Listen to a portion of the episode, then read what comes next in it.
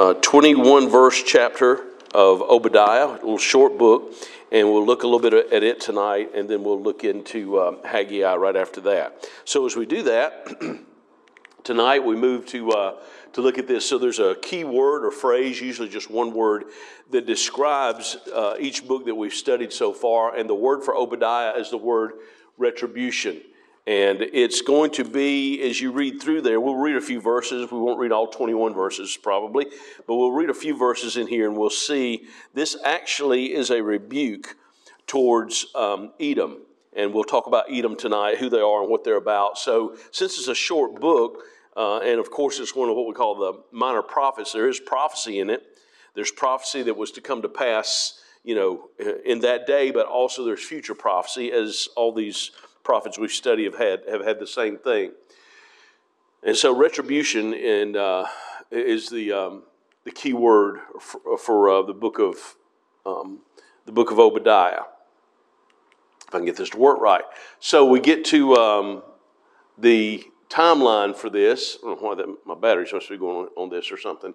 We get, get to the timeline of the book of Obadiah. It's roughly about 587 to 580 BC, his, his prophecy, his time to, to minister was, at least the recording of it is not that long. And it makes sense, this is only one chapter, that it wouldn't be very long, but that was the time uh, that, he, that he ministered uh, and prophesied. But then you also have to realize that not everything that a prophet said was necessarily included as scripture. Uh, but what was included in scripture during their time, uh, God saw fit, we, we, have, we have that, of course. So, uh, Obadiah is about seven years of time, and he is um, towards the uh, middle to the end of the captivity time. But his message was not so much to Israel itself, it was to um, Edom, who are descendants of Esau. So let's look at the first few verses, and then we're going to back up speaking of backing up, then we're going to back up to uh, Genesis and look at a little bit of background about this, why this prophecy is aimed at Edom and who is Edom. Let's look at verse 1 down to verse. Um, to verse 9, it's almost half of the chapter, almost half of the book. But let's read this just for context. The vision of Obadiah, thus saith the Lord God concerning Edom. We, we have heard a rumor from the Lord and an ambassador is sent among the heathen. Arise ye, and, let us rise up against her in battle against Edom. Verse 2 Behold, I have made thee small among the heathen, thou art greatly despised. And he tells why here in the next few verses. Verse 3 The pride of thine heart hath deceived thee, thou that dwellest in the clefts of the rock, whose habitation is high. Make a little pin there because we'll actually see um, the geographical location, why it says clefts of the rock. Um, that saith in his heart, Who shall bring me down to the ground? Verse 4 Though thou exalt thyself as the eagle, and though thou set thy nest among the stars, thence will I bring thee down, saith the Lord. If thieves came to thee, if robbers by night, how art thou cut off? Would they not have stolen till they had enough? If the grape gatherers come to thee, would they not leave some grapes? How are the things of Esau searched out? How are his hidden things sought up? All the men of thy confederacy have brought thee even to the, to the border. The men that were at peace with thee have deceived thee and prevailed against thee. They that eat thy bread have laid a wound under thee. There is none understanding in him. Shall I not that day, saith the Lord, even destroy the wise men out of Edom and understanding, uh, understanding out of the mount of Esau? And uh, thy mighty men, O Teman, shall be dismayed, and the end of every one of them of the mount of Esau may be cut off by slaughter. So God uh, mentioned, uh, tells them here there's going to be retribution. But let's look a little bit into the past about Edom. Uh, who is who is that little group or nation of peoples named Edom, and where did they come from? Go back with me to Genesis chapter 25. Genesis 25 and we'll pick up verse 22 and 23, and then we'll skip down to verse number 30. If you remember when uh, Isaac had um, uh, two sons, um, uh, Jacob and Esau, and those two sons, the scripture mentions that they would be uh, at odds with each other. But look with me starting in verse 22 and verse 23 of um, Genesis 25. And the children struggled together within her. That's, that's uh, Rebecca as their mother of. Jacob and Esau. And she said, If it be so, why am I thus? And she went to inquire of the Lord. She prayed, she asked the Lord, and the Lord answers her, verse 23. The Lord said unto her, Two nations are in thy womb, and two manner of people shall be separated from thy bowels, and the one people shall be stronger than the other people, and the elder shall serve the younger. So not only were these babies going to be, you know, grown men, Jacob and Esau, but when God talked to her, their very special um, circumstance were that they were going to be um, the, the head of two different nations. Jacob, of course, through Jacob and his 12 sons, is, is the nation of Israel. And then through uh, Esau is Edom, who Edom becomes um, an enemy. And even in the womb, they fought. Even in the womb, they had, they had problems there. And um, after they're born, as you know, as they grow up, then you remember, we won't go into detail, it takes too long, but as you remember the, um, the pottage and how it was cheated from there. Uh, but actually, Esau wasn't cheated out of that pottage. Look at verse 20. Um, I've got 30, but look at verse 29 and 30.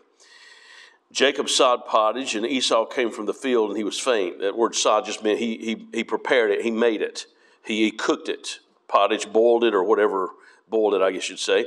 Verse 30 And Esau said to Jacob, Feed me, I pray thee, with the same red pottage, for I am faint. Therefore was his name called Edom. and then Jacob, verse 31, takes advantage of that and says, Sell me this day thy birthright. So Esau um, had, you know, a physical hunger that needed to be fulfilled. And here in his weakness, he sold his birthright to Jacob. He was the firstborn, but he sold it to Jacob and Jacob got the birthright, and you know a little bit of history of that probably uh, as we as we look at this. Um, but in the um, in a future study, when we get to a future book uh, down the road, when we get to the book of Malachi, we'll talk about this a little bit more and the difference between them, because in Malachi the Bible says, "Jacob have I loved, and Esau have I hated." Well, a lot of the Reformed and Calvinists and so forth jump on that and say that you know Esau was was uh, uh, hated from you know before birth, and so God uh, did not elect him; He elected Jacob. That's not the case at all. You have to understand God is looking at them as nations, not as individuals. That's very very important. And we'll probably look at where Paul brings this up in Romans when we get to uh, when we get to Malachi. But anyway, skip to verse uh, chapter thirty six and verse eight and nine. So the favoritism that God showed wasn't toward them as individuals, it was toward the nation that would come from them, that they, they would be the, uh, the, the they would generate those nations. Verse um, 30, uh, chapter 36, verse 8 and verse 9. Thus dwelt Esau in Mount Seir. Here you go. Esau is Edom. Now, throughout the book, rest of the book of Genesis, and in several of the places in the Old Testament, you'll see that Esau is Edom. That same phrase over and over and over. It's like the God, it's like God's telling us. Remember when you study this, Esau is Edom. It, his, they are his descendants. That's who Edom is. That's, that's, that's where they generate from. Verse 9. And these are the generations of Esau, the father of the Edomites in Mount Seir. So it mentions there where their home base, their home area would be. Now, a nation doesn't always isn't always confined to a piece of land. Most of the time it is. But you have to remember in those days, especially, they were very nomadic. They traveled from place to place like nomads. They traveled, you know, from place to place. Uh, and and uh, we would we would use the term more recent, you know, gypsies, but basically they they were nomads. They traveled from place to place, but yet they had a home place, and it was Mount Seir, and um, it's in as you look and see. Oops, as you look and see, if you have a map in the back of your Bible, you'll notice uh, Israel uh, the way it's laid out. Now, this is an old. Uh, this is a. Um, this is a more modern map of the Old Testament, you know, of, of Israel. And so some of these names here are not, um, maybe not, you know, used the same way in the Bible. They're, they're used in today's terms. But nevertheless, Kadesh Barnea, you know that one from Joshua, and then, but anyway, so uh, Sila or Sela is part of Edom. Um, and Bozrah, those are part of Edom. They're the easternmost part of Edom. Then there's an area down here called Petra. Now, when we get to uh, later on, uh, maybe in Zechariah, we'll study a little bit more about the tribulation Um, most commentators and writers believe that this is going to be the place where the Jews will flee from the Antichrist, place called Petra. And if you remember in Matthew 24, where he talks about fleeing, uh, you know, from Jerusalem, leave and head for the hills. And then over in the, in the book of Revelation, chapter 12, it talks about how the woman, Israel, flees to the wilderness. Well, this is going to be one of the hiding places in the tribulation, is a place called Petra, uh, straight south of Salah or Selah. If it doesn't have the A, if it doesn't have the H, I'll, I'll say Selah, but if it has the H, it's Salah because uh, anyway, nevertheless, so Petra is south of that. So um, that's that location there in Edom is uh, where they they settle, and so uh, did I skip one? No, I didn't. So Mount Seir is located in Edom. I'm using my old laptop right now. I've got to get my new one fixed again. The same problem happened. Mount Seir is located in Edom. It's the region southeast of the Salt Sea. Uh, now that area is actually part of Saudi Arabia in modern day. it was settled by Esau, as we know, and it was promised to them. This land was promised to them by God. Chapter 36, verse 8 and 9, we just read the verses there. So this is a um, this is a modern day picture. There we go. Of um, it talked about in the in the cliffs and the rocks that's a modern day picture where they're where they're at, and that's what he was talking about. And so it gives you a mental picture of what it you know looked like. And you know, sure hasn't changed a whole lot over the years, but uh, nevertheless, you know, they would hide in the rocks there. You see a lot of door openings or whatever there. So that's where they would hide. And as he prophesied and said that, that of course is where they were located. So we'll look at them a little bit more when we get to the um, the book of. Um, the book of Malachi because it mentions both Esau and or Edom and uh, Jacob, um, Israel, and it mentions them both. So we'll talk about them. So what we learn from Esau, Esau became Edom, as we know. When you look at his life and uh, go back in Genesis and read, and if you you know heard sermons or Sunday school stories and lessons and so forth about him, the thing about Esau, Jacob. He was originally named Jacob, which means a supplanter, which means a trickster, means a rascal. And so Jacob, as he, he was himself, when he said, I'll give you, you know, this, this pottage, I'll give you this food if you'll, you know, sell me your birthright and you can have it. And so there he was being a rascal. Later his name's changed to Israel, which means a prince with God. But anytime after his name's changed and you see Jacob called Jacob, usually means there's something rotten that happened, something bad that happened. And then later on, uh, many years after his death, we looked at this when we studied uh, in Jeremiah chapter 30. It says, it talks about the tribulation. It's called the time of Jacob's trouble. So um, when it's called when he's called Jacob, after his name was changed, it usually means you're a rascal. But even even Jacob, even with his trickster ways and the things he did, Jacob loved the Lord. I really believe that. He had some problems, but I believe he loved the Lord. Uh, but yeah, Esau, uh, the, the twin brother, we see no testimony of faith in God at all in Esau. Never see anything mentioned um, from Esau about faith in God. Although he was a twin brother and, you know, descendant from Abraham. Isaac, twin brother Jacob, never see anything about it. He walked by sight, not by faith. Uh, Jacob, unfortunately, did that a lot of times, but then there were times that Jacob walked by faith. He was obedient and walked by faith. And also, he lived entirely by the flesh, never by the spirit. Uh, Esau was one that always lived just for the moment, lived by the flesh. And you never see anything spiritual from, from him, from his life. And then he also made himself out to be the victim. Go over to Hebrews 12. So remember, he, he, um, he, he he's in a very uh, difficult um, place whenever he's hungry because, I mean, you've, you've maybe you've been hungry in your life where you, you literally say, I could eat anything right now. Well, that's exactly what he did. Hebrews 12 records the uh, fallout of this. Pick up at verse 15 in Hebrews 12. Looking diligently, lest any man fail of the grace of God, lest any root of bitterness springing up trouble you, and thereby many be defiled, lest there be any fornicator or profane person, as Esau, who for one morsel of meat sold his birthright. For you know how that afterward he would have inherited the blessing.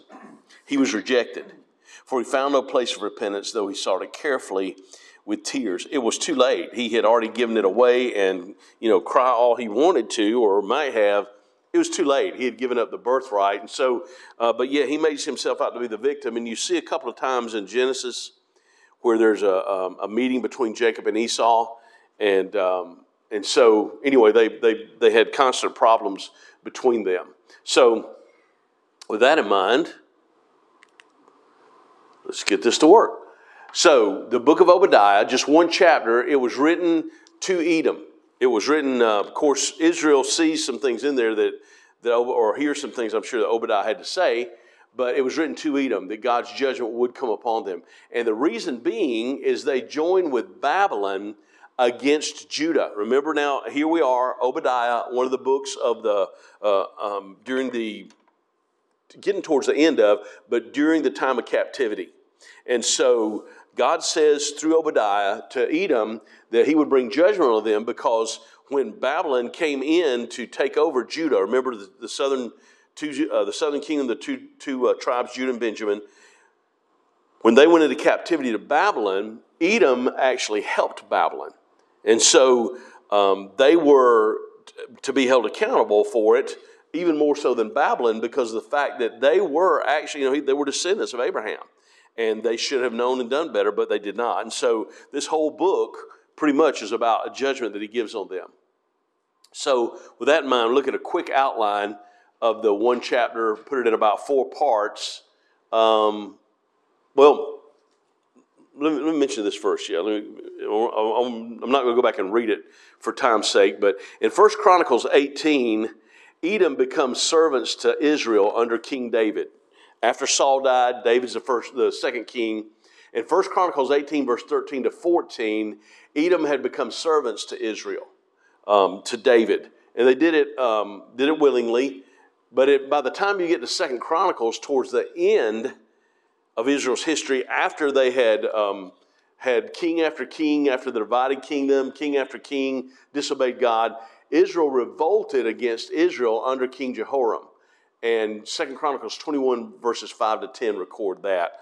And so um, they had a history of, um, of not being loyal to, to Israel at all, and they revolted against them way back then. So, in other words, whenever that came around with Babylon, it wasn't the first time as a nation that they did not support their, their blood kin. Even though they're not part, uh, children of the promise, they still did not support their blood kin. So we'll come back to Esau and Jacob when we cruise through Malachi, the last Old Testament book. We'll talk about them a little bit more then, try to maybe tie up some more loose ends about them.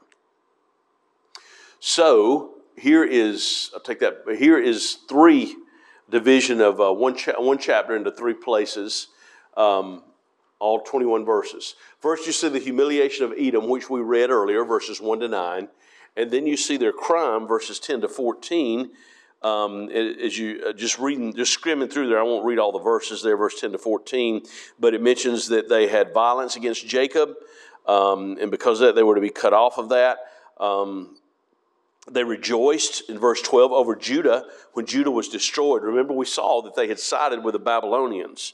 And um, in verse 13 they're, they're simply told they shouldn't have entered into the gate of god's people there uh, you know for that during that time when the babylonians came in but they came in and they helped them against israel so he talks to them about their day of distress is coming their day of calamity their day of judgment and so verse 15 to 21 it speaks of their doom that there would be uh, destruction so god brought that upon them then now at the um, at the end of the tribulation of course uh, it's very likely that Edom will be confederate with the with the um, other nations that join with the Antichrist, whoever they are now, whoever the Edomites are now and their descendants. But if they're around, um, if they're located now around Saudi Arabia, then probably a lot of their descendants, you know, settled in there, most likely.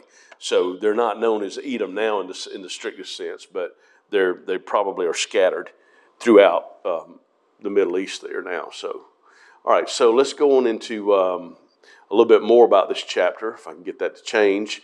Um, verse 3 and 4, they're taken from their secure place. We read about the rocks and the cliffs that they, that they dwelled in. I showed you the picture there. Then they're plundered by their enemies. Then their allies, their friends at the time, verse 7, desert them. So they find out what it's like. They deserted Israel. Now they're the, the nations they thought were friends of theirs, they desert um, Edom when it's time for judgment to come. and they were stripped of their wise and their mighty. Their wisest ones, their strongest ones, their most mighty uh, are taken away, or maybe even uh, maybe even killed in a battle.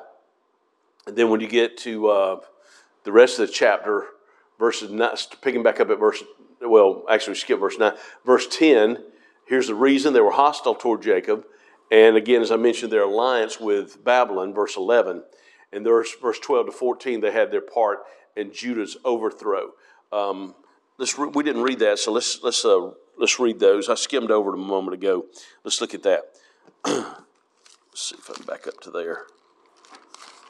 I was in the wrong place just then. Let's see. Uh, get back to it. I'm in the wrong place. All right. Here we go. It's Obadiah. I was looking in the wrong spot. Okay. Verse um, 12, but thou shouldst not have overlooked on the day of thy border, and the day that he became a stranger, neither shouldst thou have rejoiced over the children of Judah in the day of their destruction, neither shouldst thou have spoken proudly in the day of distress. That's verse 12. Verse 13, thou shouldst not have entered into the gate of my people in the day of their calamity. Thou shouldst not have looked on their affliction in the day of their calamity, nor have laid hands on the substance the day of their calamity.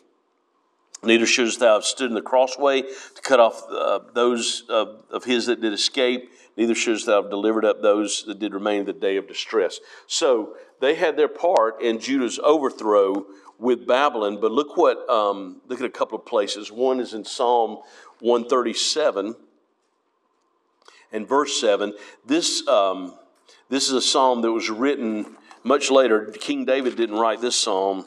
Uh, this was written much later when they had gone into captivity in Babylon. Uh, you start at verse 1, it says, By the rivers of Babylon there we sat down. Yea, we wept when we remembered Zion. Zion's another name for you know Jerusalem because of the mountain there. And so this is a lamentation, so to speak. This is their crying, their, their sorrow, their distress because they were in uh, captivity to, to Babylon. But look at verse 7. Remember, O Lord, the children of Edom See, they were confederate with Babylon. Children of Edom in the day, uh, the day, of Jerusalem, who said, Raise it, raise it even to the foundation thereof. Now, the word raise there doesn't mean lift it up. Raise means to cut like a razor, to cut it down.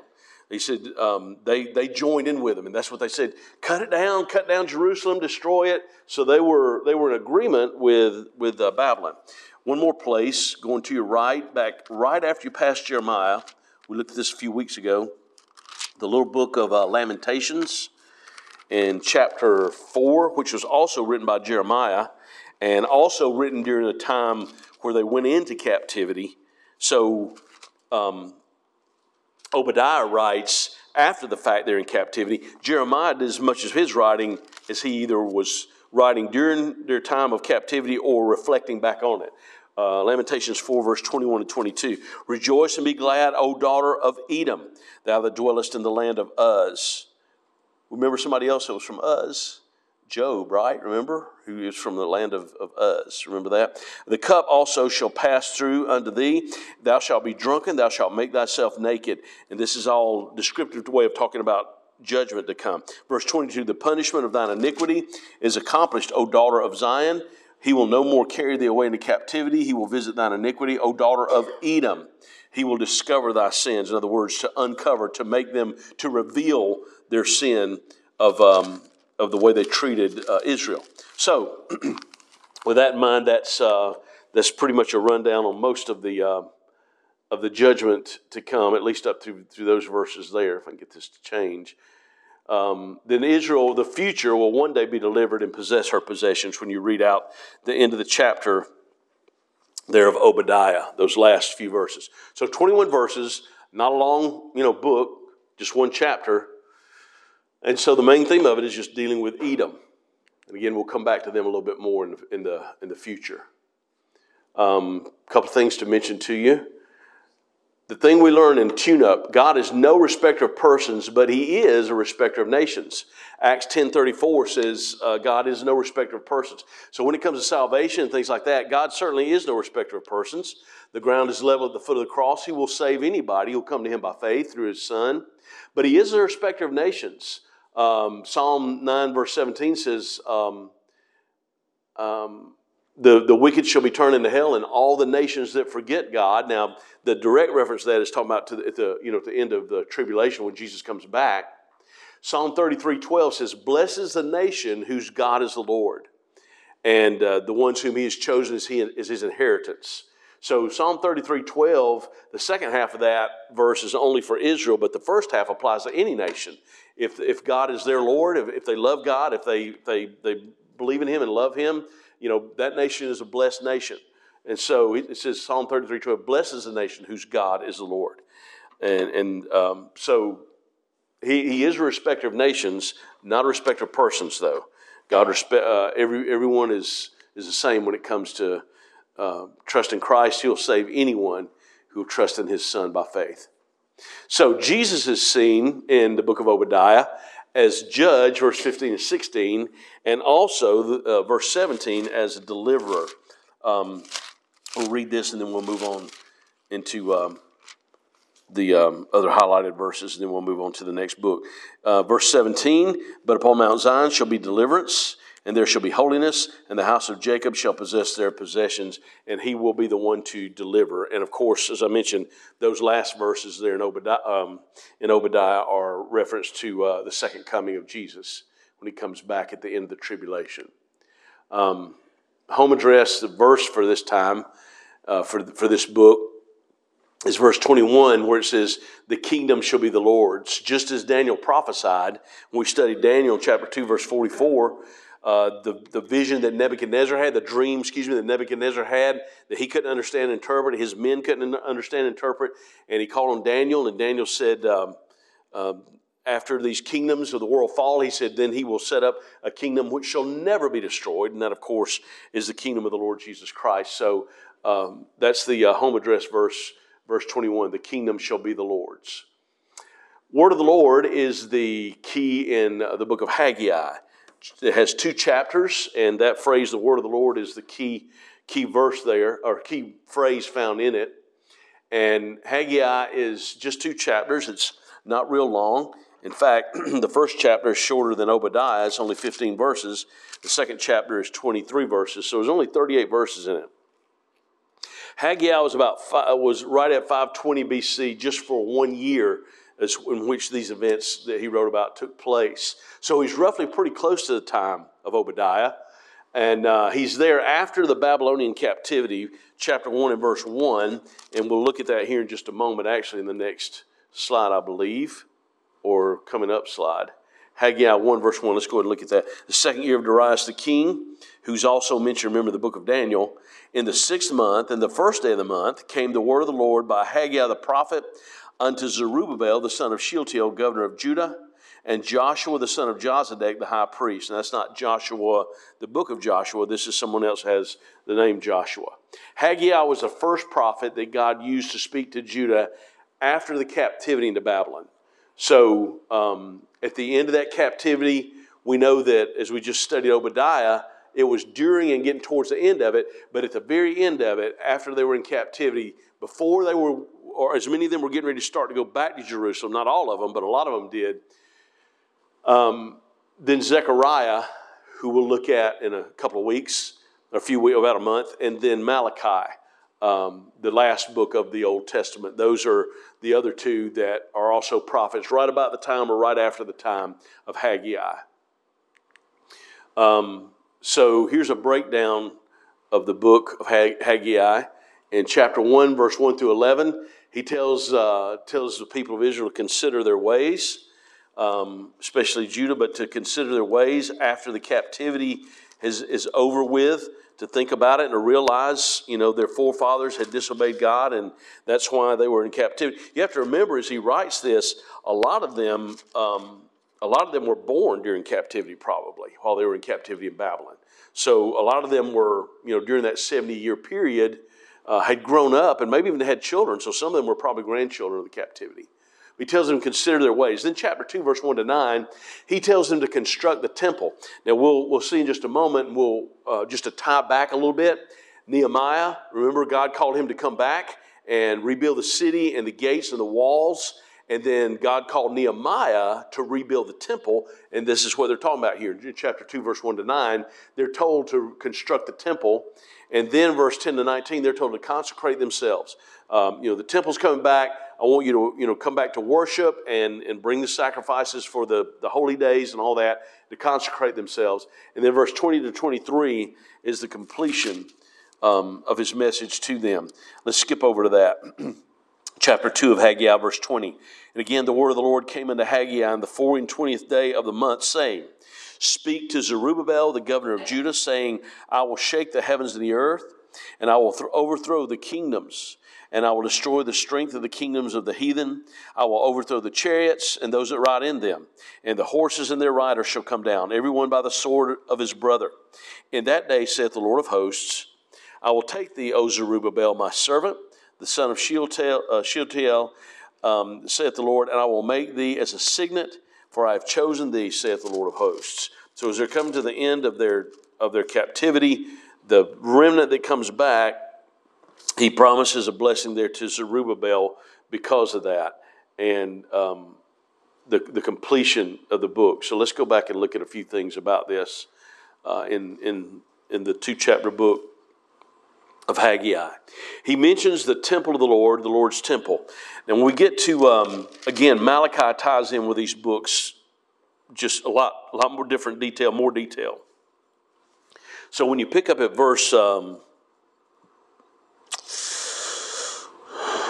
Verse 12, it talks about um, Zerubbabel, the son of Shealtiel, Joshua, son of Jozadak, the high priest, um, the, to hear the voice of the Lord, that he was to, to uh, hear his message, the temple was re- be rebuilt. Look at verse 15. in the four and twentieth day of the sixth month, no, it's not, I'm in the wrong thing. I'm in chapter 1, it's supposed to be in chapter 2, I'm sorry. Chapter 2, verse 15. I was looking at the wrong thing. Verse 15, and now I pray you consider from this day and upward, from before a stone was laid upon a stone in the temple of the Lord. Verse 28. Nope, can't be right. Um, verse 20 something should be about the temple. What am I missing? Where am I missing it? Uh, oh, it's 18. That was supposed to be 18, not 28. The 8 was right the two and one weren't. 18. Consider now this day and upward from the four and twentieth day of the ninth month, even the day of the foundation of the Lord's temple was laid, consider it. Now, just as a quick side note, it's interesting because Haggai is different from the other prophets in that he dates, puts a date on every time um, on our outline that we saw, he puts a date on it. It was certain month and certain day of the month under the reign of Darius, whenever he was king uh, second year of Darius. So he puts a date on that. So that helps when you know the researchers and commentators go back to look and look at a date line of, of events. That helps a lot. He's one of the prophets that did that um, all through his book. Not all of them did it. Some of them would add them in places, but he did it. He did it often. So as we'll see in Malachi, again tying together books.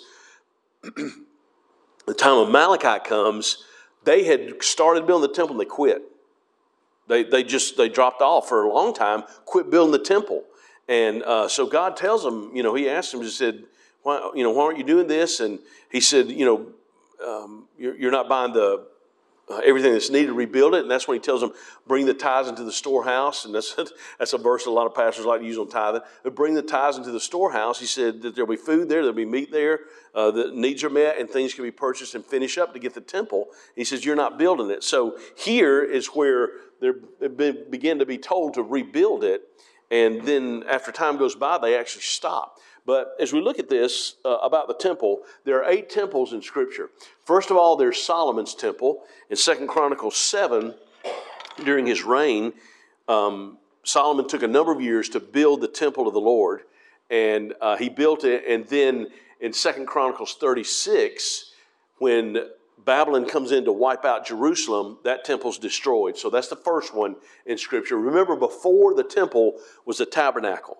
And uh, even after the wilderness wanderings, the tabernacle sat in a place and it was used like a temple. Um, because uh, even under David's reign, they still had the tabernacle. It just didn't travel from place to place like it did when they were in the wilderness. Then there's Zerubbabel's temple.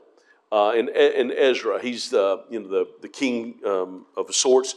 As they come back, um, the remnant comes back from Babylon. And so Ezra, in chapters 3 to 5 of Ezra, is what, what's related to right here in Haggai uh, of the temple. And that's when it's built and finished in the book of Ezra. Third of all, there's Herod's temple. Uh, and there was a war about 168 BC um, when Zerubbabel's temple was uh, destroyed about 168. And it's called Herod's temple because King Herod had it rebuilt from where it was, where it had been damaged before. Um, it was uh, restored. It wasn't completely destroyed, but it was damaged very bad. So Herod had it uh, rebuilt about 20 years before Jesus was born. If you remember in Matthew 24, when Jesus, um, remember when the well, actually, I think Mark and Luke recorded this, uh, where the widow comes and drops by the two mites at the temple, gives her the two mites that she has. And then, right after she does that, the disciples are talking to Jesus and said, You know, Master, look, behold the beauty of this temple and all its furnishings and all the stuff on the outside, how beautiful it is. And Jesus says, This temple will be destroyed.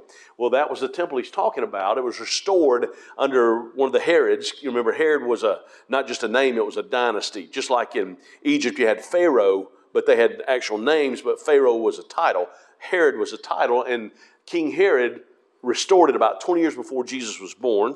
And then um, it's later that temple's destroyed um, about 70 AD. About, we talked Sunday about, remember, we talked about Paul's uh, last letter. So about four years, three to four years after Paul was martyred, uh, Jerusalem was sacked and it was destroyed.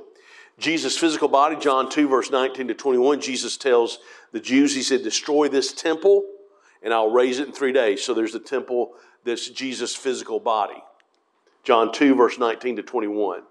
Then, of course, um, there is also for the New Testament believer, the Bible tells us in 1 Corinthians 6, verse 19 and 20, that our body is the temple of the Holy Ghost. Um, Jerusalem, they don't have a temple there now. During the church age, we are the temple. And so uh, that's why either maybe right before the rapture at some point or right after the rapture happens and we're gone, that temple will be rebuilt because the temple of the Lord now is you and me as believers, and we'll be taken up. Then the way that God's clock will work, that temple will be rebuilt, and it'll be the temple on earth for a short time, for a very short time. Uh, Daniel 6, verse 9 to 27, uh, talks about that temple, that the Antichrist will come in and he will defile that temple. Uh, Revelation 11, verse 1 and 2 describe that it's measured and uh, that that temple is, is going to be rebuilt or that it was rebuilt whenever, or Revelation records it as it had been rebuilt. Then 2 Thessalonians 2, verse 4 says that the Antichrist will come into the temple and declare himself to be God. So, the tribulation temple will be built or begin to be built either right before the, the rapture or right after it happens. Um, and it's, it's only going to be there for a short time. It'll be destroyed during the tribulation. And then there's the millennial temple, Ezekiel 40, verse 48, when we studied Ezekiel, that temple will be built at the end of the tribulation when the Lord comes to dwell, uh, to, to, well, to dwell, to reign and rule on earth. There will be a millennial temple, and the offerings that are made there are not sacrifices for salvation. They're simply where the, the Jews during the tribulation, or excuse me, during the millennium, will remember the um, remember the um, uh, holy days that they celebrated uh, on earth, uh, and um, re- they'll remember those. So, millennial temple be built. Then there's the heavenly temple. Hebrews 9, verse 11 and verse 24, and Revelation 11, verse 19 speak of the temple that is in heaven. And uh, according to Hebrews, the temple on earth is like a, it, it's, it's almost like God says, Here's my blueprint from heaven. This is how I want you to build the temple on earth. It's going to be a small scale model, if you want to use that, to the temple in heaven. So there are eight of them in Scripture. So, uh, fuel up. Did I not put the right thing here? Maybe I did. Uh, no, I didn't. I didn't put that on this one. I don't know why I didn't put that. I had a verse for fuel up, and now I can't remember what I put. Um, I think I had it on another on my jump drive or something. I didn't put it on this slide for some reason. Anyway, the home address is in chapter 1 of Haggai, verse 3. He says it twice, verse 3 and verse 7. Now, this he's talking to Israel. Then came the word of the Lord by Haggai the prophet. Um, in verse 7, uh, he reads from down to verse 7 actually, but verse 3, he says, Came the word of the Lord by uh, Haggai the prophet. Then he says, verse 7, Thus saith the Lord of hosts, consider your ways.